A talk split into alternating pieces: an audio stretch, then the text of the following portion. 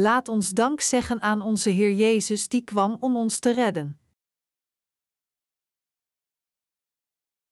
Matthäus 1, 18, 25 De geboorte van Jezus Christus geschiedde aldus. Terwijl zijn moeder Maria ondertrouwd was met Jozef, bleek zij, voordat zij gingen samenwonen, zwanger te zijn uit de Heilige Geest. Daar nu Jozef, haar man, rechtschapen was en haar niet in opspraak wilde brengen, was hij van zins in stilte van haar te scheiden. Toen die overweging bij hem opkwam, een engel des Heren verscheen hem in de droom en zeide: Jozef, zoon van David, schroom niet Maria, uw vrouw, tot u te nemen, want wat in haar verwekt is, is uit de Heilige Geest. Zij zal een zoon baren en gij zult hem de naam Jezus geven. Want hij is het, die zijn volk zal redden van hun zonden. Dit alles is geschied, opdat vervuld zou worden hetgeen de hier door de profeet gesproken heeft, toen hij zeide: Zie, de maagd zal zwanger worden en een zoon baren, en men zal hem de naam Immanuel geven, hetgeen betekent: God met ons. Toen Jozef uit zijn slaap ontwaakt was, deed hij, zoals de engel des Heren hem bevolen had, en hij nam zijn vrouw tot zich. En hij had geen gemeenschap met haar, voordat zij een zoon gebaard had. En hij gaf hem de naam Jezus. We groeten kerstmis. Het lijkt dat het een stille nacht en een heilige nacht wordt dit jaar. De stad is rustig en stil geworden. Het is moeilijk om de kerstverlichting en decoraties te zien op de straat als we een economische teruggang hebben. Dit moet een afspiegeling zijn van de slechte economie in deze dagen. Dit herinnert ons eraan hoe we ons geloof vast moeten houden als we weer een nieuwe kerstmis hebben dit jaar. Laat ons kijken naar een passage van Matthäus uit het Nieuwe Testament. Vers 21 zegt: Zij zal een zoon baren en gij zult hem de naam Jezus geven. Want hij is het, die zijn volk zal redden van hun zonden. Onze Heer kwam door geboorte in deze wereld door een maagd en werd Jezus genoemd. De naam Jezus betekent dat het de ene is die zijn volk van hun zonden zal redden. Wij, die Jezus al hebben ontmoet, zijn vreugdevol als we kerstmis groeten. Echter, kerstmis betekent niets tenzij we de betekenis van deze dag begrijpen. Als we kerstmis niet groeten in de Heer, wat zou deze kerstmis dan betekenen voor u? Als we kerstlis groeten in de Heer, kunnen ze zien dat de liefde van de Heer voor u overvloedig is. Kerstmis betekent dat God, de koning van alle koningen, die het universum maakte, zijn enige zoon stuurde naar deze wereld om zijn mensen van hun zonde te redden. Als we in Hem zijn, is Kerstmis de meest vreugdevolle en dankbaarste dag. Dit is waarom we Kerstmis aanduiden als een dag om God te danken. Natuurlijk, dit kan niet de precieze datum zijn die was beschreven in de Bijbel. Sommige mensen beredeneren dat dit de dag van aanbidding is voor de zonnen God. Echter, we moeten geen afbreuk doen aan de betekenis van kerstmis. Sommige mensen geloven dat we een verkeerde datum hebben als geboortedag van Jezus. Ongeacht wanneer de precieze datum was, we moeten kerstmis vieren en ons herinneren waarom Hij naar deze wereld kwam. Als we kerstmis vieren, moeten we diep in de Heer nadenken over Zijn liefde en de verlossing die we van Hem hebben ontvangen. In Christus, we moeten de Heerskomst vieren en Hem danken door te geloven dat Hij ons redde van al onze zonden. Voor ons om in staat te zijn om kerstmis waarlijk te vieren, moeten we begrijpen wat de ware betekenis van kerstmis is. We geven zondaagse aanbiddingdiensten. Het is om 11 uur 12 am. Er was 11 uur 12 am gisteren en er zal morgen een 11 uur 12 am zijn. Dit betekent dat de wereld door zal gaan totdat onze Heer terugkeert. Deze wereld zal bestaan totdat God er een einde aan maakt. Echter, als we niet de ware betekenis van kerstmis begrijpen in de Heer, wat heeft deze speciale aanbidding dienst dan met ons te maken? 25 december, 11 uur 12 aan betekent dan niets meer dan een ander uur dat ons passeert in een jaar. Als we het eind van het jaar naderen, zouden we ons geloof in de Heer weer moeten onderzoeken. Ik bedoel, we moeten ons de liefde die Jezus ons heeft gegeven herinneren en de verlossing die we hebben ontvangen.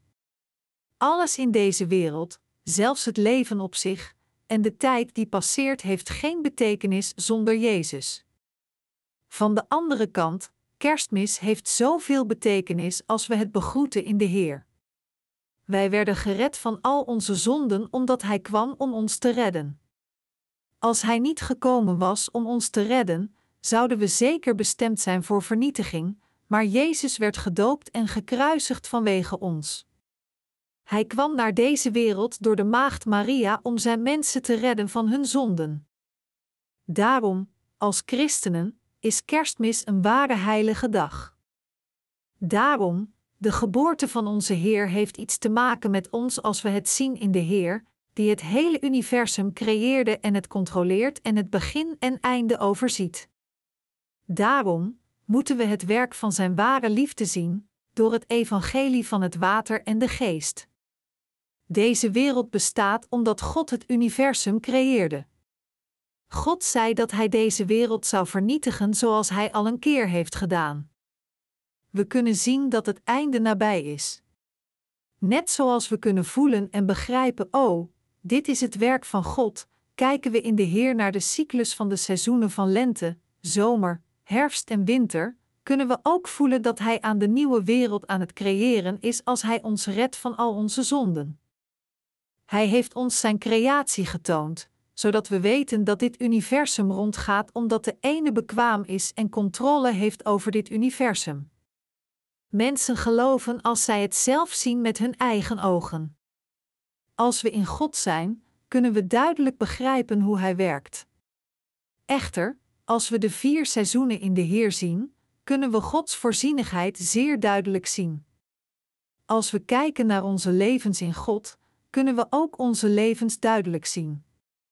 Als we er naar kijken in de Heer, leven gewone mensen 70 of 80 jaar een miserabel leven totdat ze doodgaan. Wij zijn bestemd om te leven en te sterven in ellende.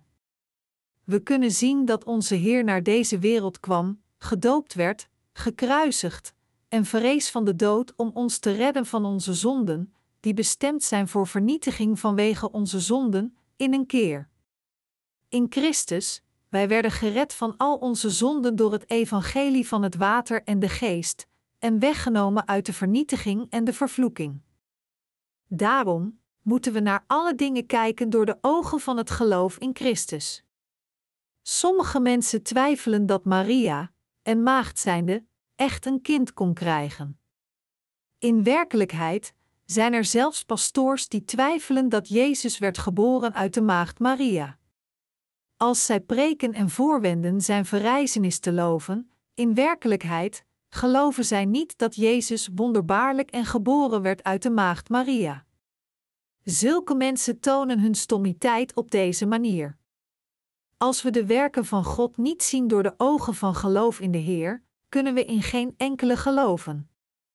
De passage vertelt ons dat Jezus geboren werd na te worden verwekt door de Heilige Geest, en voordat hij werd geboren zei God om de baby Jezus te noemen. Al deze dingen werd gedaan om te vervullen wat er was gezegd. Over 700 jaar voordat Jezus werd geboren, profeteerde God door de profeet Jesaja dat de maagd is zwanger en zij zal een zoon ter wereld brengen, en hem Immanuel, Jesaja 7 uur 14. Dit was een profetie dat God naar deze wereld zou komen in een menselijk lichaam om menselijke wezens te redden. Als we er naar kijken in de Heer, kunnen we zien dat dit het werk van God is om mensen van hun zonden te verlossen. Dit is zo, zodat we kunnen zien en geloven dat God de mensen geschapen heeft en dat Hij ons gered heeft van onze zonden. Dit is, echter, onmogelijk te geloven als we het alleen zien met menselijke ogen en proberen het te begrijpen met menselijke logica. Dient de gevolgen, zeggen sommige mensen dat God niet alleen geniet van zijn creatie van mensen, maar ook van het lijden van menselijke wezens door het eten van de boom van goed en kwaad. Dient te gevolgen, soms, zeggen sommige mensen dit: God geniet van zijn menselijke creaties. En hij denkt ook dat het zeer grappig is om menselijke wezens te zien lijden door het eten van de boom van kennis of goed en kwaad. Maar, mede-christenen, het feit dat de aarde en al die andere planeten ronddraaien in hun bestemde banen, dat er een melkweg is, dat deze aarde de perfecte condities heeft voor menselijk leven, dat er dag en nacht is, en al de mysterieuze werken en wonderen van leven met de precisie die de moderne wetenschap niet kan begrijpen, vertelt ons dat er een God van goedheid is. Toen de Heer naar deze aarde kwam, werd hij verwekt door de Heilige Geest, werd geboren en werd Immanuel om zijn verbond te vervullen. Met andere woorden, hij zette zijn voorzienigheid van zaligmaking voor de schepping van het universum, en beloofde het aan ons menselijke wezens en vervulde het zoals het is. Alleen al het feit dat hij kwam door een maagd is een zegening voor ons en we danken God voor dit. Als we ons vertrouwen aan Jezus geven, moeten we geen twijfelachtige houding hebben. Als we twijfelen, lijkt alles twijfelachtig. Dit is omdat, als we worden verblind door onze zonden en we gaan twijfelen en ons geloof is niet compleet, kunnen we niet het absolute goede werk van God in zijn uitgestrektheid zien. Maar, als we God compleet vertrouwen, onze ogen open zijn door de Heilige Geest, en we zijn in staat om Jezus te accepteren, worden we gered van onze zonden. Wij, die geloven in de gerechtigheid van God, werden gered van onze zonden door in Jezus Christus te geloven, omdat we werkelijk kijken naar Zijn werken in de rechtvaardigheid van de Heer. Wij trekken er voordeel uit doordat we kijken naar het in de rechtvaardigheid van de Heer.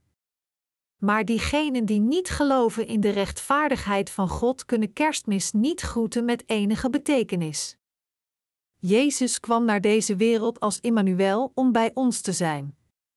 Hij werd verwekt door de Heilige Geest en werd geboren als de baby Jezus. En hij nam al de zonden van alle mensen weg door te worden gedoopt op dertigjarige leeftijd, werd gekruisigd, droeg alle zonden van de wereld, vrees van de dood en werd de Immanuel God, die weer terugkomen zal. En het is onze Heer, die werd verwekt door de Heilige Geest, werd geboren als de baby Jezus en groeide op om onze zonden op zich te nemen door te worden gedoopt, en redde ons door het bloed aan het kruis, die nu woont en werkt in onze harten als de Heilige Geest. En de Heilige Geest, die woont in onze harten van geloof, die geloven in de gerechtigheid van God, geeft ons de genade van zaligmaking, vrede en zegeningen, en laat ons geloven in het feit dat Jezus is gekomen als onze eeuwige Verlosser. Desondanks, 25 december is de dag om ons te herinneren als de geboorte van onze Heer om te vieren en dank te geven aan onze God. We danken God dat we in staat zijn deze dag te vieren. Als er geen kerstmis was op 25 december, zou de aarde een duistere plaats zijn. Dan zou de mensheid in wanhoop leven zonder Jezus. Er zou geen vreugde zijn. De mensheid ontvangt nieuwe hoop door het feit dat de Verlosser van de mensheid, de Verlosser van de zondaars, de Verlosser van het volk afstevenend naar vernietiging naar deze wereld kwam. Ongeacht hoe rampzalig het in het verleden was, we hebben hoop voor de toekomst door onze Heer. Welke hoop zouden we hebben in deze wereld als Jezus niet was gekomen? Wat hebben de zogenaamde wijsgeren en heilige mannen in deze wereld zoals Socrates, Sakyamuni en Confucius voor ons gedaan? Zij gaven ons niets meer dan morele leringen. Wie in deze wereld wil niet een goed leven leiden? Zij konden ons niet de vergeving van onze zonden geven, het oordeel en vernietiging. Jezus is de enige die u en mij gered heeft van al onze zonden. Hij kwam naar deze wereld om al onze zonden uit te wissen door zijn doopsel en kruisiging. Alleen diegenen die geloven in het evangelie van het water en de geest, dat de gerechtigheid van God is, wordt gered van hun zonden. Diegenen die niet geloven in de gerechtigheid van God, kunnen niet worden wedergeboren. Vanuit dit standpunt, ontvangen we de ware vergeving van zonde door te geloven dat de Heer de koning van alle koningen is, en door het geloof dat gelooft dat Hij naar deze wereld kwam, en werd gedoopt en stierf aan het kruis en vrees van de dood en onze verlosser werd. Wij hebben nieuw leven en zijn Gods mensen geworden die de hemel kunnen binnengaan, omdat onze Heer naar deze wereld kwam om ons te redden. Het is de geschiedenis van de mensheid dat naar zelfvernietiging leidt als we knagen en elkaar verslinden. Tot nu toe hebben we alleen de geschiedenis van knagen, bijten en het vermoorden van elkaar. De zonde om elkaar te vermoorden werd overgedragen aan onze Heer in de rivier de Jordaan, door de grootste man in de geschiedenis van de mensheid, hem aan het dopen was, en we werden in een keer gered van onze zonde toen hij werd gekruisigd voor onze zonden. Maar Jezus kwam naar deze wereld en nam al de zonden van de zondaars die knagen en elkaar vermoorden op zichzelf door te worden gedoopt in de rivier de Jordaan door de grootste man in de menselijke geschiedenis, en redde ons van al de zonden van de wereld voor eens en altijd door zichzelf op te offeren en te sterven aan het kruis. We moeten deze waarheid meteen geloven. Dit is hoe de Heer ons de hoop op zaligmaking gaf. We moeten geen afstand doen van ons geloof dat gelooft en vertrouwt in Jezus Christus uit ons persoonlijk leven of de hele menselijke geschiedenis. Er kan geen menselijke geschiedenis zijn zonder Jezus Christus. Er kan geen ware familiewaarde zijn in deze wereld zonder Jezus in deze wereld. Er kan geen waar geloof of ware zaligmaking zijn zonder Jezus. U moet zeggen, dat is wat u zegt sinds u een preker bent. Echter, dit is niet zo. Ik zou u graag een voorbeeld willen geven. Ik heb net gezegd dat er geen geschiedenis van de mensheid zou kunnen zijn zonder Jezus. Laat ons uitzoeken of deze bewering klopt of niet. Groot-Brittannië, in het verleden, had vele landen veroverd, en vanaf toen ging de uitdrukking de zon gaat nooit onder in het Britse Rijk. Er waren geen uren in de dag in Groot-Brittannië dat de zon onderging. Als de zon onderging in het ene land dat een Britse kolonie was, was de zon aan het opkomen in een andere Britse kolonie. Daarom, de zon gaat nooit onder in het Britse imperium. Dit is hoe machtig Groot-Brittannië was in de wereld en zij veroverden de wereld met de kracht. Er waren vele Puritijnen in Groot-Brittannië toen der tijd. Deze Puritijnen die geloofden in Jezus als hun Heer en Verlosser ontsnapten uit Groot-Brittannië en gingen naar Amerika. Zij konden niet leven in een land dat hen aan het vervolgen was voor hun geloof. Toen de Puritijnen Groot-Brittannië verlieten, de reputatie dat de zon nooit onderging vervaagde eveneens. De voorspoed en de macht die zij hadden in de wereld stierf uit en de enige reputatie die zij vandaag de dag hebben is het land van de Heren. De Puritijnen die naar Amerika gingen verspreiden hun evangelie, ongeacht of het goed was of niet, na de rest van de wereld. Toen dit gebeurde, rees Amerika als de nieuwe macht in de wereld. Vindt u dit niet mysterieus? De Amerikanen verspreidden het evangelie naar Korea. Nu rees Korea's economie op, en we worden nu de draak van Azië genoemd. Het symbool van de draak, natuurlijk, is niet een geestelijk goed symbool. Echter, voor de ongelovigen is een draak een sterke gedaante zodat zij het zelfs zouden dienen als hun god. Dit is waarom de economische ontwikkeling van Korea wordt uitgedrukt als de draak van Azië of de tijger van Azië. Als we kijken naar de wereldgeschiedenis, kunnen we zien dat de landen die Jezus dienen en het evangelie verspreiden op de een of andere manier een economische opleving hadden. Als de landen wegdrijven van Jezus en de gelovers vervolgen, stierf hun economie eveneens af. De voorspoed van een land hangt bijna af van het verspreiden van het evangelie in dat land. Zoals we kunnen zien, Jezus is het middelpunt van de wereldgeschiedenis. Jezus is de meest gezegende Heer en Verlosser in de geschiedenis van de mensheid. Deze wereld kan niet worden gezegend zonder Jezus. Jezus is nog steeds levend en heerst over het universum en over u en mijn leven, en geeft ons vrede in onze harten. We moeten naar Hem opkijken, Hem aanbidden en Hem danken in Zijn overvloedige genade. Als we onze levens leven in deze wereld, moeten we naar alles kijken in de Heer en leven met het geloof in de Heer. In de Heer, zeg ik. In deze wereld moeten we naar de incidenten van de menselijke geschiedenis en zelfs de veranderingen in de economische positie door de lens van het geloof bekijken. We kunnen alles alleen correct zien als we deze dingen door de lens van Jezus Christus zien. Dit is eveneens de enige manier om te worden gered van onze zonden.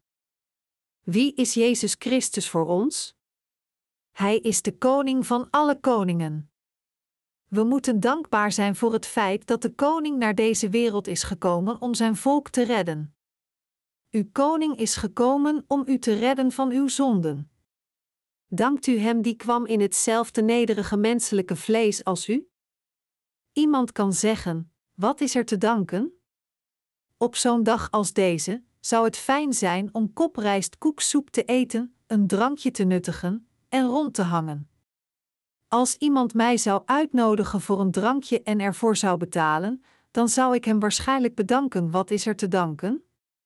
Dit is omdat de persoon er naar kijkt met menselijke ogen.